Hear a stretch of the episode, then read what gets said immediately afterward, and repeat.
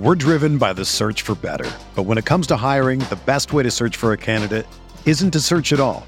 Don't search match with Indeed. Indeed is your matching and hiring platform with over 350 million global monthly visitors, according to Indeed data, and a matching engine that helps you find quality candidates fast. Ditch the busy work. Use Indeed for scheduling, screening, and messaging so you can connect with candidates faster. Leveraging over 140 million qualifications and preferences every day, Indeed's matching engine is constantly learning from your preferences, so the more you use Indeed, the better it gets.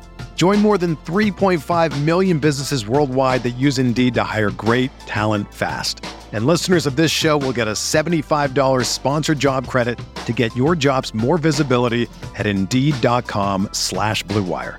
Just go to Indeed.com slash BlueWire right now and support our show by saying that you heard about Indeed on this podcast. That's Indeed.com slash BlueWire. Terms and conditions apply. Need to hire? You need Indeed.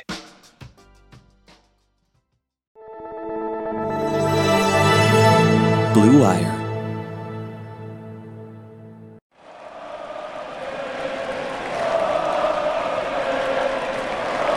What is up, Nets fans? Welcome to the Brooklyn Buzz with me, Justin Thomas of Nets Republic. Justin, we are talking about a Nets loss to the Sixers in game one, 121 101. How are we feeling? Uh, a little disappointed. Not at the at the loss. I mean, obviously we know coming into this game the Nets are the underdogs. Um, I think the spread on the game was like eight and a half, ten and a half, something yep. like that. Um, but just a little bit disappointed because I thought they'd be it'd be a competitive 48 minutes, and I think all we got was a competitive maybe 37. Yeah. And I think uh, it was disappointing, like you said, because it was really the performance we were looking at. We weren't necessarily looking at the win or the loss, given, like you said, it's an underdog scenario. The Nets are a new team. They, you know, haven't really gelled to the highest extent yet, and probably haven't really played four great quarters as a team, you know, in the second half of the season. But it felt like there was a chance to at least keep it close in the fourth quarter and then maybe, you know, get lucky with a few breaks and have a chance to win at the end, similar to what happened in that February matchup with Philly. But the Nets just kind of fell apart starting late in that third, had a little surge in the fourth, but ultimately got blown out by the Sixers. And before we jump into it, quick reminder you can find the buzz on all streaming platforms. Also, give us a follow on Instagram at Brooklyn Buzz Pod. But I guess, Justin, what was the biggest issue for you in this game for the Brooklyn Nets? Uh, and the biggest issue is definitely the hustle plays. Uh, you know, when you come into a game as the underdog, the opportunities that you have are few and far between. And where you really build, you know, close the gap is in those 50 50 balls, the loose balls, the offensive glass, things like that. And frankly, the Nets were just out hustled mainly by PJ Tucker. And I know that's pretty much what his job has been in the past two or three years uh, in the league. You know, we see him do it. We've, we've seen him do it with, uh, you know the, the Bucks. We've seen him do it with many other teams before. He's he's a championship caliber type of player. This is the job he does, and he did a fantastic job of it, just getting to seemingly every loose ball, and it turned. You know the Nets would have a really good defense possession. They couldn't box out balls on the floor. PJ Tucker gets it, and wow, look at that—a corner Melton three or a corner James Harden three. Um, so I think that was probably the biggest takeaway for me. Just the Nets not winning uh, in the hustle category, which is ultimately what led to the loss. Yeah, you and I were chatting before we hopped on, and it was like PJ Tucker had more hustle plays himself than the entire Nets team. You know, mm-hmm. that is his job, but also the Nets are constructed of you know 90% role players at this point you'd expect guys to play harder especially with an opportunity to steal one in philly for what seemed like the first three quarters. And you know you look at stats the sixers had 14 offensive rebounds the nets had five you know sixers had 19 more shooting possessions. They finished with 89 field goal attempts only 70 for the nets. And like you talked about it's that's the difference right there because the nets shot really well in this game. They shot 55% from the field and 44% from three.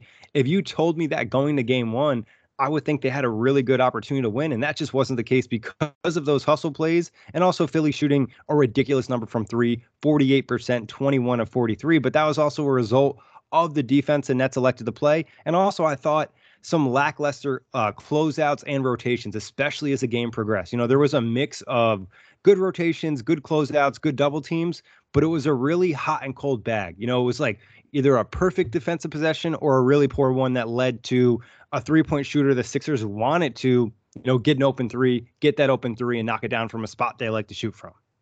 Yeah, I think from a defensive standpoint, for the majority of the game, outside of like that weird stretch where the Nets went zone for some reason, yeah, uh, when Embiid with was on no the floor, Joel Embiid on the floor, Yeah. that, that was that was a ridiculous stretch, and not to say it dictated the game, but that playing zone and then playing Seth Curry, Joe Harris, and Day'Ron Sharpe at the same time, just an extremely strange and bad basketball decision.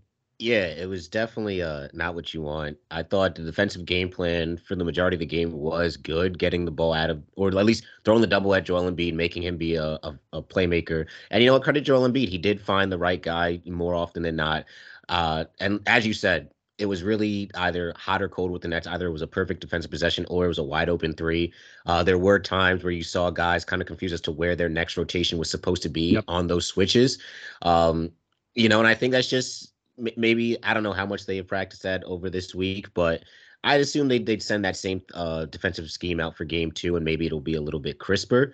Uh, you know, I thought Finney Smith did a good job of fronting Embiid. Royce O'Neale did a good job fronting Embiid. You know, be physical with him. Obviously, there was some chippiness in that second half as well. Wasn't too thrilled with the fact that it was uh, Royce and Embiid were hit with a double tech, even though uh, Embiid pushed him twice. But you know, you saw a hard foul on Embiid from Finney Smith, and I think you know the Nets had a good defensive plan. You know, just tip your cap. You have to tip your cap too to the to the Sixers. You know, you you can't expect them to shoot an ungodly percentage from three like they did today. Melton shot great. Niang shot great. James Harden literally turned back the clock. I'm pretty sure he tied his career high in playoff threes today with six or seven. But you know, it's for the for the most part, I thought the Nets were solid. But you know, as as we alluded to, you have to be almost perfect when you're the underdog team, and you can't have defensive lapses like the Nets had because you just dig yourself a hole you can't get out of. Yeah. And I think, like you said, you know, 21 of 43 from three. The Nets, you know, only made 13 threes. The Sixers made 21. That's just a huge factor. And them shooting that efficient level, it's it's hard to see the Nets really win this game just because they shot out of this world. And like you mentioned, James Harden hit some really tough threes, especially at the end of that second quarter. There was one where he like bobbled the ball and it still went in. It's just like, like you said, you kind of tip your cap. It's more of the areas where the Nets can control, you know, as we alluded to with the hustle plays. And I think offensively, you know, the turnovers really hurt them in this game. 19 turnovers, you know, from pretty much everyone who played in this one. Just everyone looked a little uncomfortable at times. And then there was different points where guys were probably trying to do too much. You know, Joe Harris tried to make a play in the pick and roll. Dorian Finney-Smith tried to make a play on a drive. Like you just kind of have to understand your role and know who you're going against. And I thought the Sixers at the same time did a pretty good job of baiting the Nets on a couple of those plays. Yeah, and you know? I'm not gonna really kill Joe for him just trying to make a play. At that point, the Nets offense was a little bit stagnant. Uh, it's they were just having a difficulty finding offense in the in that fourth quarter. And you know what? I don't know if it's credit to the Sixers defensive scheme on Mikal in the second half, or just the Nets got to do a better job of finding him uh, shots. But the fact that at one point Joe Harris had more shot attempts in the second half than Mikal Bridges is is definitely alarming. Um, it's it, it's it's just for how well the Nets played and how free flowing it kind of looked in the first half, everything kind of just bogged down in the second. Um, and you know what? Maybe it's a case of looking at different guys in the rotation. Maybe, you know, I don't want to feel like a, a, a broken record here, but you know, the Seth Joe minutes are scary at best. Um, maybe you throw in somebody like a Cam Thomas just for like a five minute stretch, just to get some shots up, just to see if you can get something. Um, because what they displayed in that fourth quarter up until like they put you know made that little 9-0 run what they displayed was not winning basketball Yeah, and I agree. I think you know, I think the rotation has to get probably. I don't want to say tighter, but probably expanded for the starters. You know, you and I were talking about before we hopped on again. You know, Clax played 30 minutes. I think that's a fair number. Maybe you could uptick him a little bit in the right situation. Um, Mikal Bridges, 34. I think he's at a point in his career and an age where he should be playing a minimum of 40 minutes in a playoff game. And obviously, Vaughn waved the white flag like about with four minutes left in the fourth quarter. Dinwiddie played about 37. We're going to talk about him in a little bit. Royce O'Neale, 28. Cam Johnson, 28. Thought he could have played more because he was shooting really well, hitting a lot of contested shots. And then Dorian Finney Smith, weirdly enough, played 17 minutes and 38 seconds. And I didn't think DFS was bad in this game. I thought he was able to have an impact offensively and defensively. And really, you know, the fact he knocked down his first two threes, I would have played him bigger minutes until he went cold. Yeah, absolutely. Like, like I said, like he's somebody that has playoff experience. He was on those Dallas Mavericks teams that made deep runs in the West. Uh, we know about you know playoff Doe. I was also surprised. I mean, I was you know, I was watching the game with my brother, and I'm thinking in the fourth quarter, like, wow, I haven't seen Dorian Finney-Smith in a while. You know, outside of the, uh, you know, the the hard foul and the Embiid dunk attempt, that was kind of like the only thing I really remember of of, of Dorian Finney-Smith doing yep. in that second half. Yeah, he did have that kind of like, kind of brain dead moment in the first half on that drive, but other than that, like you said, he made his two threes. Uh, he's definitely somebody that did, did did his job on the defensive end. Um, he's going to have his hands full when they switch off, uh, you know, Clax off of Embiid. Uh, but I thought he did a good job there. Yeah, I, I, it, that's probably one of the more shocking things that that Finney Smith didn't even get to 20 minutes in a, in a playoff game where you definitely need defense to help you out. Yeah, and the fact that we complained about hustle plays, and you know, you could argue out of all the net starters, he's the guy that's going to make those hustle plays. He's going to go out there and grind, give you that extra level of physicality, and it was just weird. I think also I didn't love the idea of DFS on James Harden. You know, if you want to start that way, kind of grind him down a little bit, but I thought it would probably make more sense. Jack and I discussed this on the preview of putting him on PJ Tucker and now allow DFS to really be that help guy, be that guy that can roam and then, you know, help Clax on Joel Embiid or whoever gets switches where you can do those scram switches. Now, at least DFS is providing you some level of physicality and he can at least slightly impact Embiid or other Sixers at the rim, where a lot of the other Nets aren't necessarily doing that. So just a weird game in terms of his minute count and also his usage. Yeah, no, I, I definitely agree with the fact of starting him on PJ because look, yeah, PJ made his two threes today. He did make two. I don't know how many more shot attempts he had, but you know, if PJ got Tucker's five, gonna, so you live with yeah, that. You, you you live with that. PJ, I mean, you know, not to not to bring the betting side into it, but his over under in points is three and a half, which means that you know, Vegas doesn't even think he's going to make more than one shot in a game. So having uh, Dorian Finney-Smith in that help role, you know, definitely is more advantageous for the Nets than having Doe, you know, on Harden. Yes, it might tire Harden out more to work, you know, work harder in that first half, but I'd rather have Doe as the help guy off of Tucker because I will give P- 2023 PJ Tucker that corner three 9.9 times out of 10 because majority of times he's not going to make it. He hasn't made it most of the time this season. Um, so yeah, hopefully in game two you see a much, you know, you see Finney Smith on the floor a lot more.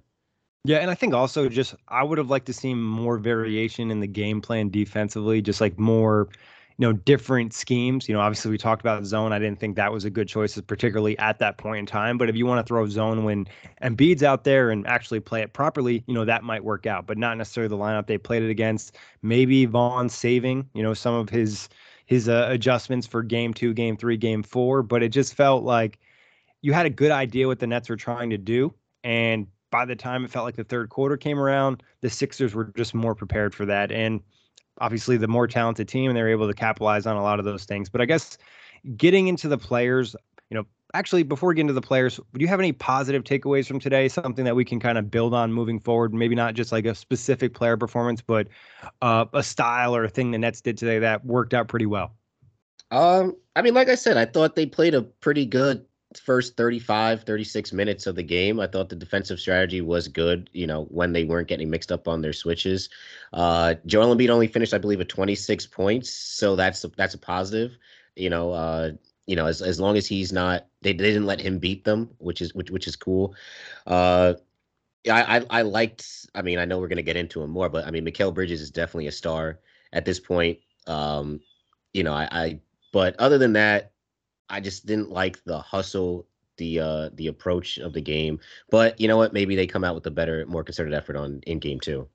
Yeah, I think one thing I like that they did defensively in this game was they did a nice job on a couple possessions of really making the Sixers waste the shot clock, especially James Harden, who we know can dribble out the basketball a little bit too much, can be a little lackadaisical bringing it up, especially when he's pressed full court. They did a nice job of kind of getting the Sixers into their sets, at like the t- 10 to 12 second mark of the shot clock. And at that point in time, you know, you don't have to rotate as much. You don't have to do as much defensively. You know, it's just kind of like, all right, now they're going to end up with a shot or whoever gets the ball after two or three passes has to take that shot. So that was, uh, I think, a positive and something they can look to do moving forward. And I think at other times it was too comfortable for the Sixers in terms of getting into their sets. So there was a big difference when they were able to slow them down from getting in their sets to other times where they're able to kind of just work their way into it. And some of that comes from turnovers because obviously off a turnover, the Sixers are going to get transition opportunities. It felt like every time the Nets had a turnover, the Sixers were able to push the pace and generate a really good look, which is typically the case for good teams. But like you said, Mikal Bridges, awesome in this game, especially in the first half. Um, I think Cam Johnson had some positive takeaways. And I think offensively, they were probably able to generate enough good shots. You know, they as I mentioned, they shot over 50% from the field. They shot over 44% from 3. It was more so the turnovers and the stagnant possessions that prevented them from keeping up with the Sixers offensively even with them the Sixers shooting a crazy number from 3. Yeah, and that's the fear I think we had coming into this playoffs is, you know, how good will the Nets offensive firepower be? You know, like, all right, we know that they can compete on the defensive end. Obviously, this game, you know, we throw it out the window now because of what we saw. But, you know, the, the fear is that, all right, if, if your team goes down by 10, 12 points, do you have enough offense to stay in the game? And for the most part, they did. Um, I did like some of the two man action that I saw with the Twins in that first yep. half. I know one of them, uh, it was a lot of screening. Mikal came around a pick, um, and then Cam Johnson relocated back to the corner. He found him for a corner three. Um, I loved Mikal and his transition threes were, were really good today. But you know, I, I, think the Nets did a lot of good things offensively, especially with their movement. But like you said, the, the, the stagnation, it's when you get into the half court and you have Spencer dribbling the ball and you're not getting into your offense until about the 11 or 12 second mark. And then you're kind of rushing everything. We saw a few uh, shot clock violations. I think there was one in the yep. first half with uh, Seth Curry where he got the ball with five seconds left and was just dribbling the ball out, didn't even know it. And then he turned around and put up a shot, but the shot clock went off. So these are the things that you got to clean up. Um, you know, and you know what? Take what's the take what the Sixers are giving you. I thought this uh the Sixers didn't play a tremendously overwhelming defensive game. They definitely gave the Nets opportunities, and Nets just didn't capitalize. I think one of the big things is, you know, trying to find Clax. Um, I know Spencer tried his absolute hardest on his lobs, which, for the love of God, please stop throwing lobs because I'm pretty sure he was like one of eight yeah. on those lob attempts between Claxton and Day'Ron cost the Nets a lot. And that also is a huge factor in uh, allowing the Sixers to play a defensive coverage they want to play. You know, mm-hmm. if Embiid's dropping and he's playing in that in between, but Spencer can't make him pay with a lob for, to Clax. Now they just feel really comfortable, especially if Dinwiddie's not knocking down his jumpers. And he did not have a great game. You know, shot five of 12 from the field, one of five from three. And as you alluded to, like those missed lobs, they just hurt because they should be easy money. And I mean, you could argue it's anywhere from eight to 12 points in this game. And not to say the Nets would have won the game, but maybe it's a, a different ball game going to the fourth quarter, or there's different opportunities for guys to step up. And, you know, they just need Spencer to be better. You know, the Nets ask him to do a lot. He's not necessarily an all star level player, and they're probably asking him to be beyond an all star level role, but he still has to just perform at a higher level than he performed today, especially the way he played in that first half was bad. Yeah, uh, it's you know, if, if the Sixers are going to be playing drop, we know Mikal can shoot the mid range. Uh, and he know, ate.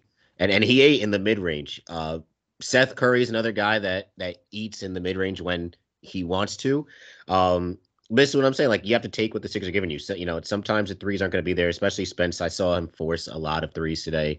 Uh, there was the one stretch in that fourth quarter, like right after the Nets made that 9-0 run. The Sixers called timeout. Right? You're like, all right, the lead is cut down to 11. There's about seven minutes left. All right, there, there may be a shot you see a forced uh, three point shot from Spence and, a, and then a missed lob. I believe it's basically the equivalent of like a five point swing. Sixers go back up 18, and then Jacque Vaughn's throwing the white flag. And these are things you can't afford from your starting point guard. You know, four turnovers. He was a minus 13. I mean, I know plus minus isn't all that, you know, meets the eye, but the Nets need Spencer Dinwiddie to be that calming presence. For Mikal Bridges is going to be the guy tasked with scoring. Spence has to be the guy that calms the offense, makes the plays, does this, that, and the third. And today he just didn't do that.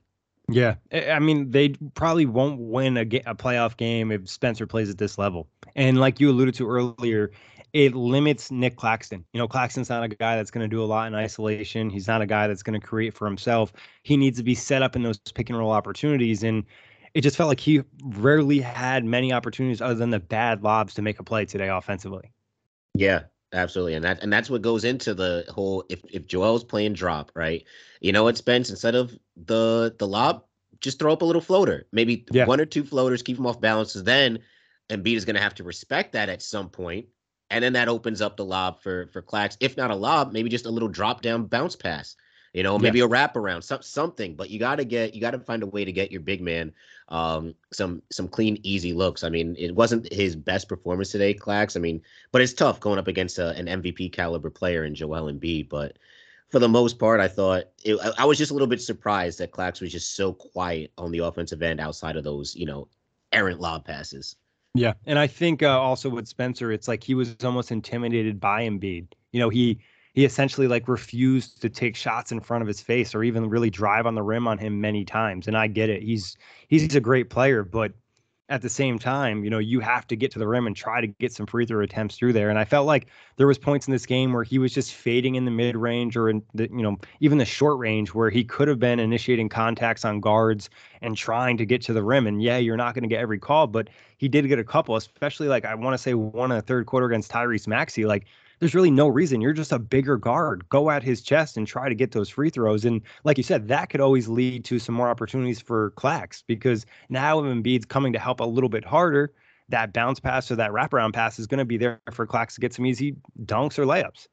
Yeah, I mean, we talk about it all the time, downhill Dinwiddie, and we yeah. saw it at points in this game that look, I, no disrespect to anybody on the Sixers, but I don't think outside of Tyrese Maxey, there's a guard or just any player on the Sixers that can stay in front of Spence when he puts his head down and drives to the basket. And we saw that in that first half where Spence was going to the basket. He got, I think, two straight possessions where he got a layup uh, or he got the foul. You know, he's got to make all his free throws. You know, I know he, he shot three or five, but still, every free throw matters. But yep. these are the things, you know, you talk about Spencer Dinwiddie just getting a paint touch opens up the defense so much because now everybody's going to have to collapse because obviously, you know, you got to stop the ball, right? That opens up a corner three for Joe Harris, opens up a corner three for Cam Johnson. Or if you're not shooting that corner three, pass to the corner, pump fake, drive in. Maybe it's a kick out for a wing three for Mikal Bridges or Royce or Dorian Finney Smith. So, like, yes, we we we ask a lot of Spencer Dinwiddie, but that's the role of a point guard, right? And I and I think we as net fans we became accustomed to really good point guard play, right? From Jason Kidd to Devin Harris, and you know before you know it all went downhill, Deron Williams, right? Yep. But at this point, especially in the playoffs, Spence is so vital for what happens with the Nets offense. Yes, Mikal is the engine that drives it. He is everything, right? But Spence needs to be that number two, not in terms of scoring, but just in terms of making it easier, not only for Mikal, but for his other teammates. Yeah, he just needs to lead the offense, initiate the offense, and, you know, shoot at a, a, relatively efficient level and just take the right shots and make the right decisions. And like you said, it's a lot to ask, but at the same time, you know, he knew that going to the series, and obviously the Nets put a lot of pressure on him to do that.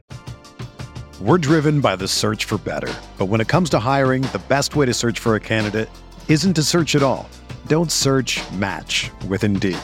Indeed is your matching and hiring platform with over 350 million global monthly visitors, according to Indeed data, and a matching engine that helps you find quality candidates fast.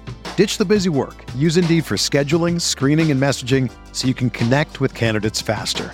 Leveraging over 140 million qualifications and preferences every day, Indeed's matching engine is constantly learning from your preferences so the more you use Indeed, the better it gets.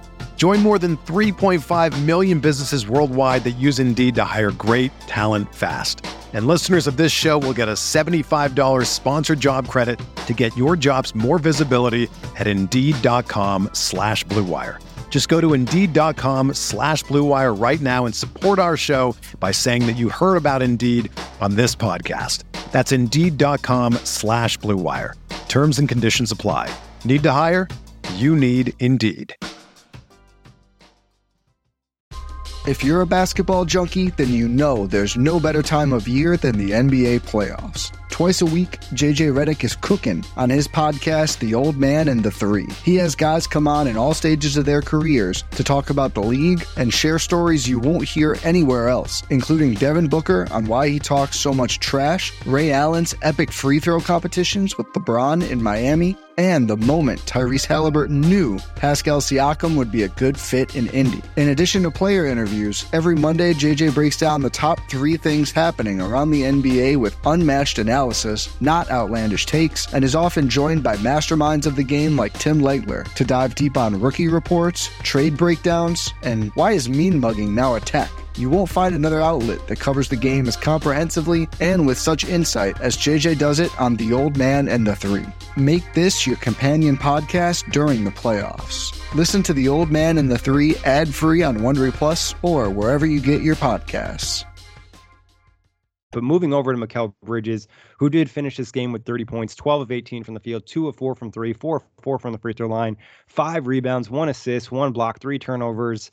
Mikal was awesome in that first half. I think what did he finish with 26 in the first half or 24? You know, uh, yeah, there's a, something around there. Yeah, yeah, and it felt as you mentioned earlier was not able to get the shot attempts in the second half. Some of that's on the net, some of that's on Philly for adjusting their defense, sending more double teams and traps. But at the same time, that's where you look at the coach, you look at the point guard, and you say, we have to find a way to get Mikal Bridges the ball in a situation where he can score. And I think too many times the Nets offensively don't attack the weak link on the opposing team. You know, there's a possession in this game where James Harden goes down. He's like, you know, wobbling around for a couple possessions. The Nets didn't even look to attack him. Like you have to attack the weak link.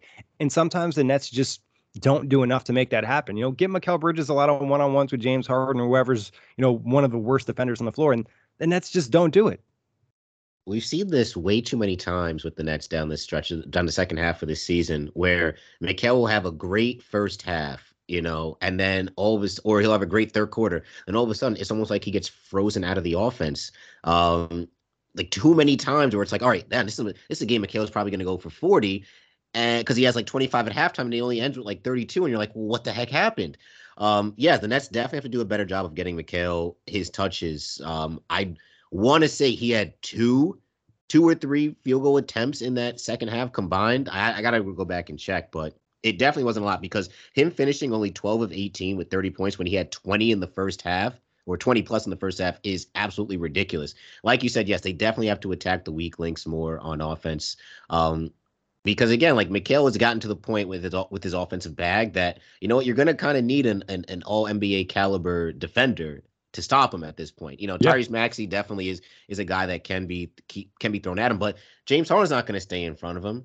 Right, you know, De'Anthony Melton's I don't even think Maxey's good enough to stop him. I think the only really yeah. two good options for Philly would be uh, Jalen McDaniels and then De'Anthony Melton, and even those guys aren't like lockdown. You know, McDaniels has had some really good stretches, but Mikal has shown the ability to hit tough shots, and he hit a lot of tough shots in that first half, including some beautiful and ones.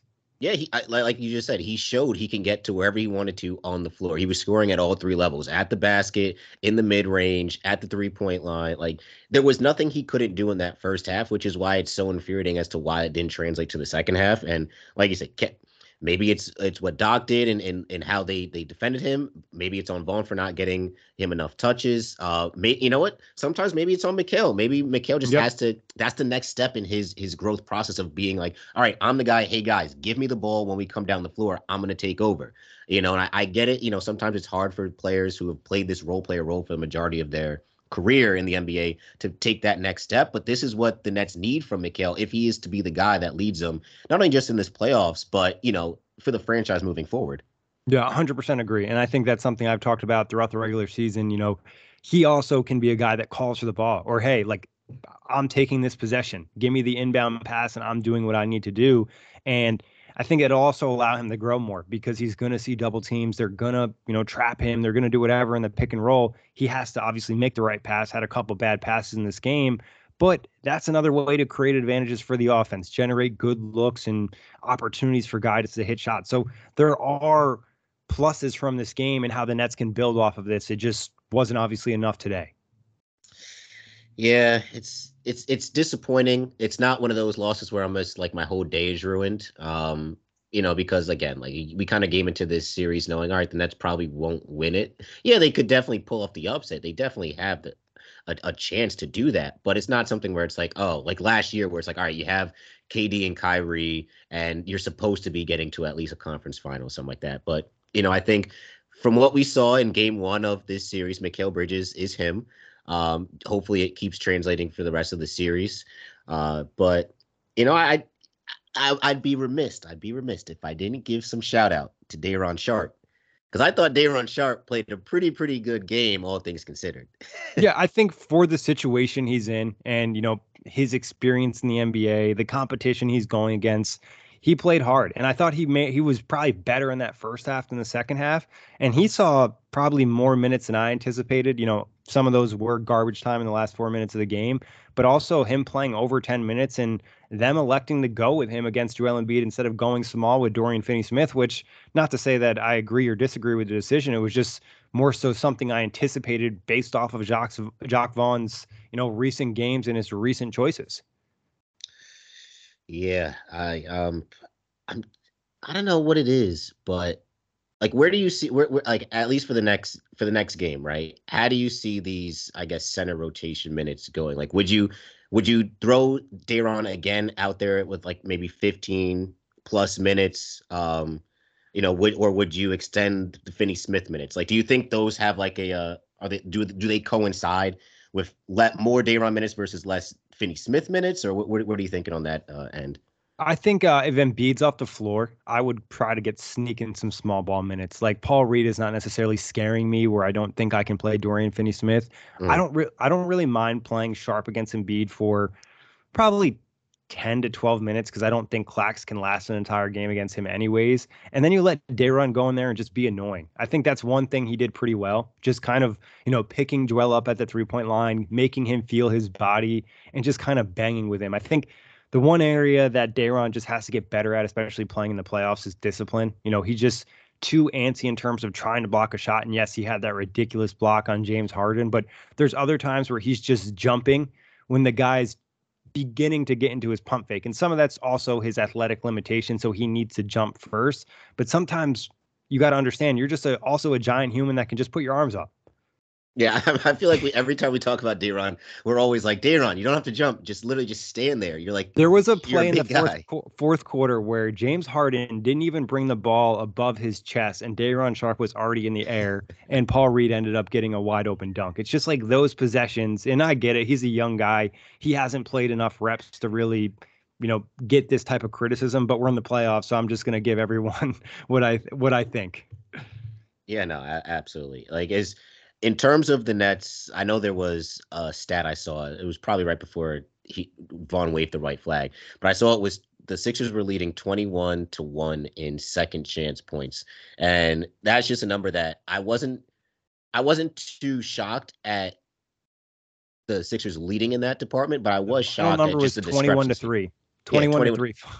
Like I feel like it's just I, I saw it in that Buck series when the Nets had you know the big three is second chance points and just getting killed in that aspect. And you know is is there a way the Nets can solve this? You know obviously they are outmatched I think size and weight wise on the boards and I know their their their advantages are on the wings but how do you counterbalance this whole just getting out rebounded and out muscled on the on the boards which leads to second chance threes yeah, I mean, you can't let PJ Tucker get five offensive rebounds. I don't care how hard the guy hustles. He's mm. he's not necessarily a lanky guy. He's not an elite athlete. He's getting those rebounds because he's outworking somebody. He's getting good position. The one guy I could live with getting offensive rebounds is Joel Embiid. He is a monster of a human.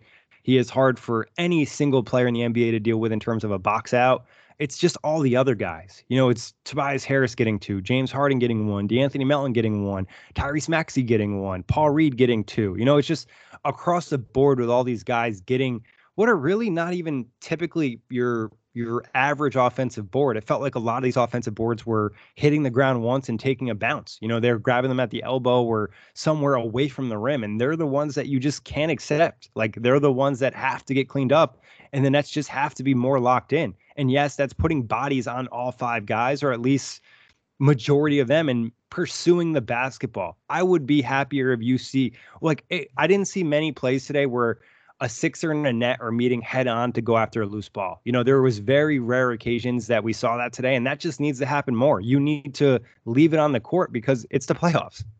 Yeah, no, definitely. I think one of the one of the plays that stands out to me in that regard is no, there was definitely a PJ Tucker one where the ball bounced like twice. PJ yep. ends up getting the ball. There's a corner three. Then there was one where the net in the second half. Uh, I think it was Claxton tried to save it on the baseline and he just threw it up towards you know n- near half court.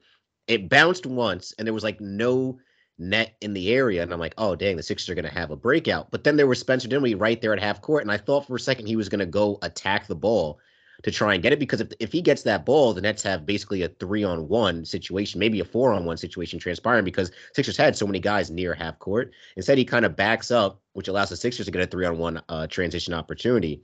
Um, so yeah, like you said, like these, like the loose balls, 50 50 things, like these are the areas that the Nets are going to have to improve upon if they want to have a shot of pulling the upset.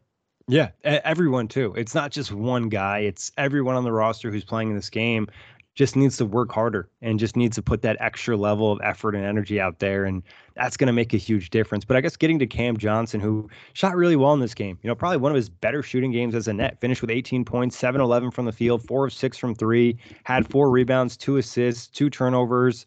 I thought Cam Johnson was pretty good and probably good enough for the Nets to get a win. If you told me this was the performance you'd get from him going to game one, I'd be happy with it. This is all you can ask for Cam Johnson, right? Eight, like you said, 18 points. He hit four threes in 27 minutes. You know, yeah, you'd kind of like to see him up around the 30 minute. Uh, I would know, like mark. to see him close to like almost 40 minutes because I think that mm-hmm. he's providing you more two way impact than essentially all your bench guys, who we'll talk about later, who didn't really give us much. Yeah, I mean, he's definitely somebody that can change the course of the game just from his three point shooting. Um, I think he had a few, uh, you know, nice little uh floaters in this yeah. game as well. He did miss that one, like kind of wide, not wide open, but little open floater, which he also got fouled going he after that offensive rebound. and I'm like, well, and it led to I think a Tyrese Maxey uh, yep. foul, which I thought was bogus. Uh, I'm not even one of the most the frustrating 30 seconds of this game, I think. Yes, uh, but Cam Johnson definitely played um, played well. Yeah, it's just it's frustrating, right? You have a good game, you have a great game from the Twins, right? You get 30 from Bridges, you get 18 from Johnson. You're like, all right, like the net should be in good shape. Really good efficiency too. Yeah, 7 11, 7, ironic, right? 7 11 from Cam Johnson. But, you know, this the Nets just have to build off of these guys, right? Like you, you, see, Johnson's got the hot hand. Try and find him as much as possible. Keep running sets for him. Find him in the, you know, maybe in the weak side corner. You know, Mik- Mikal is ki- cooking. Just keep feeding him the ball. But them not getting as many shot opportunities as they probably should have definitely killed the Nets uh, today. Yeah, and I think uh, you you brought up a great point. You know, running some more sets for Cam Johnson because if they're giving all this attention to Mikal, they're not going to be able to slow two guys down off ball. It's just incredibly difficult to do, especially if you're running actions on both sides of the court. So I think incorporating him more offensively, him probably being a little bit more aggressive, but I like the fact that he knocked down some contested threes. And I think his size gives him an opportunity to shoot over some of these Sixers defenders and also just like some of the slower older guys they play in James Harden and PJ Tucker. Yeah, and I think his athleticism too, he can use that to his advantage. Yep. If he's if he's making those three point shots, right? Let's say he makes his first two three point shots. All right, that opens the door for him to pump fake and drive past some of these defenders. Yeah, he's gonna he's gonna drive past a James Harden. He's gonna drive past a Georges Niang. You know, and when he drives, all right, guess who's gonna be coming up? It's gonna be Joel Embiid to stop him. And oh, look who's at in the dunker spot. It's Nic Claxton. You yep. know, so these are just the things that the Nets have to you know be mindful of. And I'm I'm sure they're gonna go over it in, in, in film and things like that, and they're gonna see all the missed opportunities that they have. Mikal's gonna see missed opportunities where he could have attacked more. Cam Johnson's going to see opportunities where he could have attacked more. Uh, but I think from what we saw today with Cam Johnson, you love it. And if he's going to bring this type of performance night in and night out for this series, the Nets have a shot every night.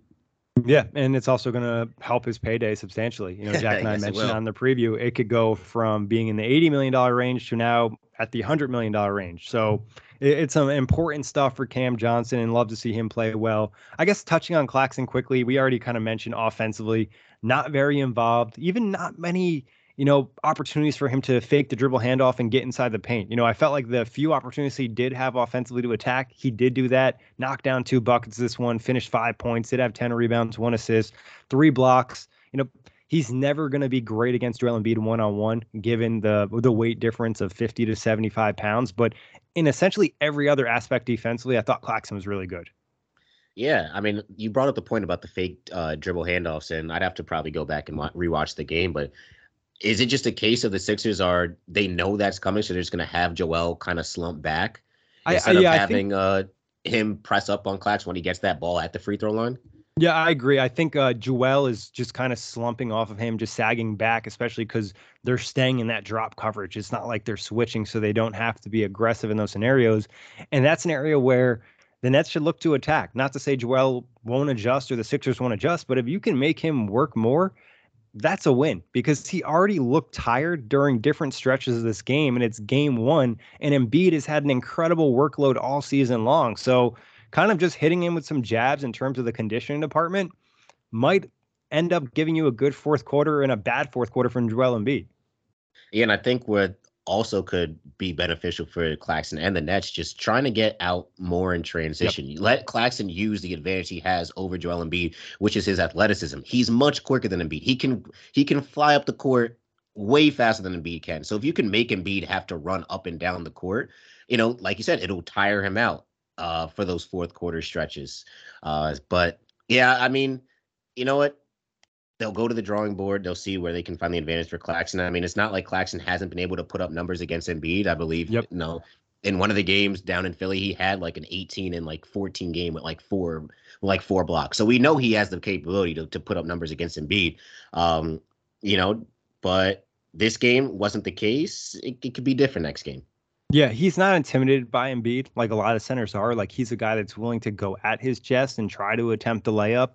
Uh, I think uh, this reminded me of one of the post trade deadline games or like that stretch where Claxton just was not getting involved offensively. We thought that kind of was corrected by the end of the season where he was back to having, you know, 12 point games, 15 point games, 18 point games. But as you mentioned, we'll see what they do going into game two. Um, looking at the bench unit, what did you think of the guys that played real minutes in this game? Why do we keep going with the Seth Curry, Joe Harris thing. I don't get it, Nick. I don't get it. It's it. I feel like we we've seen too big of a sample size in the regular season to know this particular unit does not work. You need a you need a guard out there that can handle the ball. And yes, I know they kind of staggered it with Mikal out there sometimes and with Spence. Even though like the Spence, Joe Harrison, Seth Curry minutes, I wasn't really thrilled about in that. Yeah, I'm not thrilled to seeing but, them together regardless. but like I don't know, like I know you shorten up the rotation and things like that, but I really do think Edmond Sumner would be a much better fit running the offense than Seth and Joe. I don't think you should play them at the same time.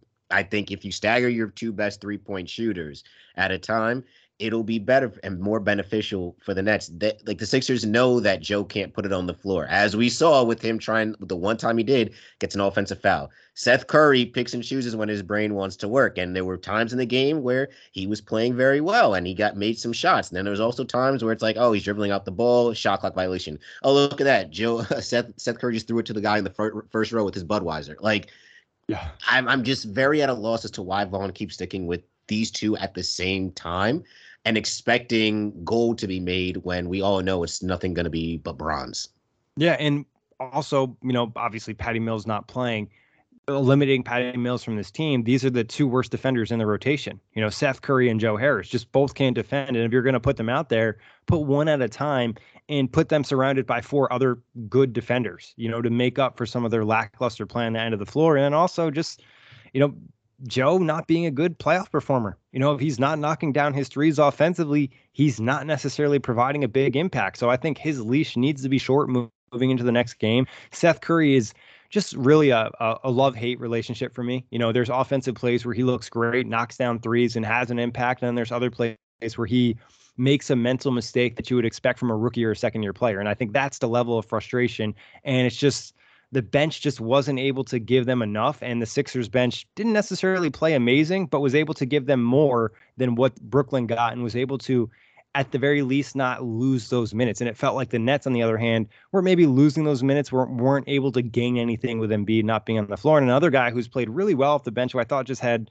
a mediocre to a below average game was Royce O'Neale, not able to really have much of an impact offensively. And that's where he's really stepped up off the bench over the course of the last month of the season. Yeah, I think Royce is definitely one of those guys. I know I, saw your tweet. I think earlier today was like, who's who, who's got to be like the maybe the third or fourth best net or like an X factor. I think Royce O'Neale's definitely got to be one of those guys. Him hitting threes is going to be very important. Yep. If the Nets have any shot in this series, um, yeah, he had a really nice layup. You know, six. He did assists. have six assists, so yeah, yeah I, I'll give him a little bit more credit than I initially thought. It didn't feel that way watching the game, though. It it did not. Um, a lot of times it doesn't. And like, oh wait, and then I, you know, you always get the sometimes where like they give an assist where like the offensive guy that he passed to really did most of the work. Or um, it's like a um, contested shot, and you're like, yeah, that's a great assist. yeah, right. Um, but you know, 28 minutes for Royce. I, I expect 0 of 3 from 3. He had a few good looks. Um, I expect him to go in, but as we all know, role players play much better at home.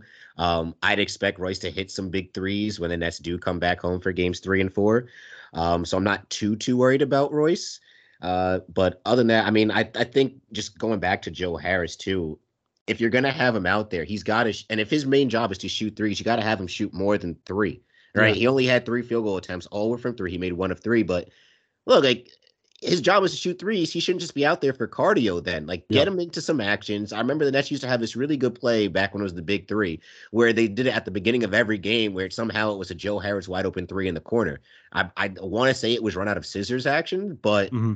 I it's just something about Joe Harris just only having three threes. And yes, I know like Joe Harris has to beat the playoff choker allegations, but I need him to shoot. I'd rather Joe Harris go one of eight than one of three because at least I know he's getting those shots up there. And at the very least, it's forcing the Sixers to respect it because you know, even though we net fans know Joe Harris be choking sometimes, Doc Rivers and the Sixers coaching staff are still going to be having them game plan like, hey, Joe Harris is a guy that can beat us. And you know, if Joe's only going to have three field goal attempts, it doesn't really help him get into a rhythm at all, shooting wise, um, which doesn't help the Nets at all. So it's it's a it, it's funny. It's a combination of some guys need to shoot less and some guys need to shoot more. Yeah, it's if you're gonna play someone, they need to play purposeful minutes. And like you alluded to, you know, if you're gonna play Joe Harris, generate some looks for him. You know, involve him in the offense, make him a threat because we know he's not doing anything defensively. Rebounding wise, he might be an okay rebounder for his position, but at the same time, it's just like go with someone else then. You know, go with a Sumner who's going to bring the juice and the energy and the defense and potentially some rim pressure and somebody who's not necessarily scared to go at Joel Embiid. You know, bring in Watanabe if he's going to come in and give you more rebounding and size and length. Even bring in Cam Thomas and see if he can catch fire offensively and generating some looks if they're giving so much attention to some of your other players and Mikal Bridges. I think there's plenty of opportunities for adjustments. And I think Vaughn, I wasn't really happy with his performance this game, but I will say with the rotation, what makes it difficult is the fact is they have so many bench players around the same level of talent. So it's just like more of deciding what skill set you need. And I think it's going to be important for him to adjust going into game two, game three, game four. Yeah, I, think that's the most that's that's the difficult part about it, right? You have Seth and and and and and Joe basically do the same things. Um, you got Royce there yeah, but you have a you have a flamethrower in Cam, and yes, I know there's the whole oh Cam Thomas can't play off ball. This he doesn't work well in an offense. That, but at the same time, I'm tired of watching the Nets have these possessions where I'm look at the bottom of the screen and they have that little icon that says Nets zero field goals in four minutes and 19 seconds, and it keeps ticking. You know what I'm saying? Like, yep, I get it he's not the most polished player, but he's also only 21 years old. If he can even come in just for like get a, a cool little turnaround jumper, a floater, a three, just just enough to make Doc Rivers have to call a timeout, I think he's done his job. You know, yeah. but it's, it's it's something that I don't think Vaughn is gonna go to at this point. I mean, we've been pleading for it in the regular season, so I doubt he's gonna do it, you know, come playoff time. But how many more offensive lows can you have when you have Mikal on the bench and you have Spence on the bench and he's not making his shots? And you're just watching Joe and Seth have this weird little throw, just either throw up bricks or just keep turning the ball over until you figure, hey, we need somebody that can spark the offense. Yeah. And I think also another thing that's important is, you know, using those offensive weapons and then finding a way to stagger your defensive weapons. You know, you have Nicholas Claxton, a defensive player of the year candidate. I don't care what the voting says. He was one of the best, if not the best defender in the NBA this season. You have Mikal Bridges, you have Dorian Finney Smith.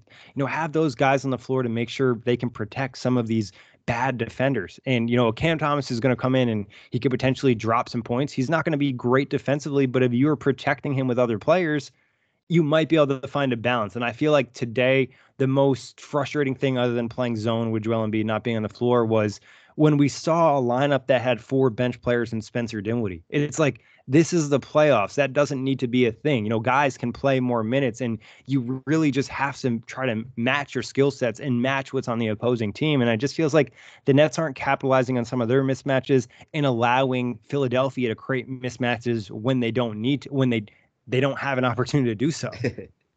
yeah, no, no, I, I absolutely. I, I honestly I couldn't have said it better myself. Honestly. Oh. I don't know if that's a good thing or a bad thing for Jacque Vaughn, but uh, Justin, what are you thinking about going into game two? What's what's the biggest change you want to see? If there's one thing that you could change going to game two, what would it be? Just the hustle, more concerted yeah. effort on the boards. Um, you got to get to these 50 50 balls. The Sixers are not, I mean, I know they only finished the game. It, will say 48% from three, but for literally 90% of the game, they shot like upwards of 65% from yep. three. That's not going to continue for the entire series. And if it does, you know what? Credit to the Sixers, right? But those three point shots aren't going to fall all series. I think it, as long as the Nets just get to the hustle ball, uh, get, get, get yeah, make the hustle plays calm down on the turnovers, especially the unforced ones, right? Um, shot clock violations are something that you can definitely avoid. Just ill-advised passes. I know Mikal got into trouble a little bit with some of his jump passes, just getting caught in the paint. Um, you know, you cut down on those, and those are more possessions that your offense has at getting shots up. Like you said, the Sixers outshot the Nets by what was it, a, a large 19, margin? Yeah, 19 shooting yeah. possessions. Yeah, so you see offensive rebounds, extra turnovers, those are all what lead to extra shots for the opponent. So, yeah, just I think it's just a mental aspect. The hustle plays and the mental aspect, and the Nets will they'll have a more competitive effort in game two. I think so. And this wasn't even a game that Philadelphia lived at the free throw line. 16 to 16, great number for them in terms of efficiency. But, you know, going into the series, I thought we'd see some 20, 25, 30 attempt games from yeah. them. And, you know, that battle being 16 to 15 is not really that big a deal. But I agree with all your points. I think hustle is a huge factor in just being mentally locked in and engaged. Um, I think also I would love to see the the defense vary a little bit more in this one. You know, Joel's going to be more comfortable attacking those double teams and traps going to game two. Now you have to incorporate some more stuff. I thought they did a nice job of attacking from some different angles with some different players, but continue to be weird with that stuff to just throw the Sixers off and make those pass, make them hesitate. If you make them hesitate, it might prevent them from getting the wide open three and more so just a slight contest for guys, some of these guys that aren't great three point shooters, that can be the difference. And, you know, if I had to change one specific thing about a player, I would say Spencer Dinwiddie, I need you to play a good game. yeah, absolutely. And it's just, it, it's even just it's, it's funny because I didn't I didn't come away from this game thinking the Sixers are that much more dominant than the Nets, and I don't think anybody that really watched the game should think that because you know, you look at it, right? Nets led in fast break points. They are almost similar in points in the paint, almost similar in fouls, right? Uh, Nets led in the block category, but where the big differences was the steals. Sixers had 14, Nets had three. Total turnovers, Nets had 20, Sixers had nine. So that's that's pretty much the difference. And, and second chance points, 21 to three. Yeah. I mean, in, in total rebounds, and that's only were uh out rebounded by three. But as as you said, the offensive rebounds is where uh, you kind of lost. I mean, the fact that PJ Tucker has the same amount of offense rebounds as your entire team is is, is pretty embarrassing.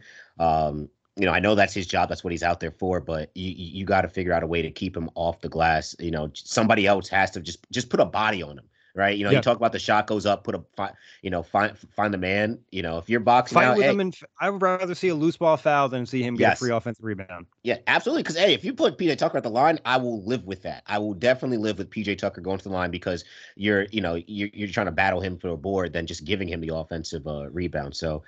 Yeah, I mean, that, that shot 55% from the field. They shot 44% from three. Everything, everything you could have asked for for the Nets, you know, in in ways that you could win the most part they did is just the the the little things, and the little things is how the Nets are going to be able to overcome the Sixers. So they, uh the Nets checked a lot of boxes in this game, but the boxes they didn't check, they got cooked in. Yes, and those end up being the most important boxes. Yep. Exactly. And you know, we we kind of mentioned this, but it's also the offensive rebounds that led to the wide open threes. And maybe if you eliminate, they probably made at least five threes off offensive rebounds you're lowering their three point percentage, you're lowering their shooting possession.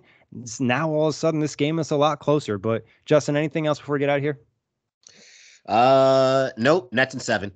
I, I, love it. I love it. Uh, hopefully, we see a bounce bounce performance from the Nets in game two, have a real opportunity to win that one late, bring it back to Brooklyn 1 1. But, Justin, always a pleasure having you on. Big thanks to everybody listening and check the buzz on all streaming platforms. Whether you're a world class athlete or a podcaster like me, we all understand the importance of mental and physical well being and proper recovery for top notch performance. That's why I'm excited that Unifyd Healing is sponsoring this podcast. Unifyd Healing is a new and super innovative global network of wellness centers powered by Energy Enhancement System, or EE System. If you haven't heard of the EE System, you'll want to listen up. This technology promotes wellness, deep relaxation, purification, and rejuvenation. At hundreds of locations across the globe, access to a center is easy and affordable. Interested in experiencing the EE system technology for yourself? Go to unifydhealing.com slash bluewire to learn more and find a center near you. That's UNIFYD healing.com slash bluewire. No material or testimonials on the Unifyd Healing website are intended to be viewed as medical advice or a substitute for professional medical advice, diagnosis, or treatment. Always seek the advice of your physician or other qualified healthcare provider with any questions you may have regarding a medical condition or treatment and before undertaking a new healthcare regimen, including EE system.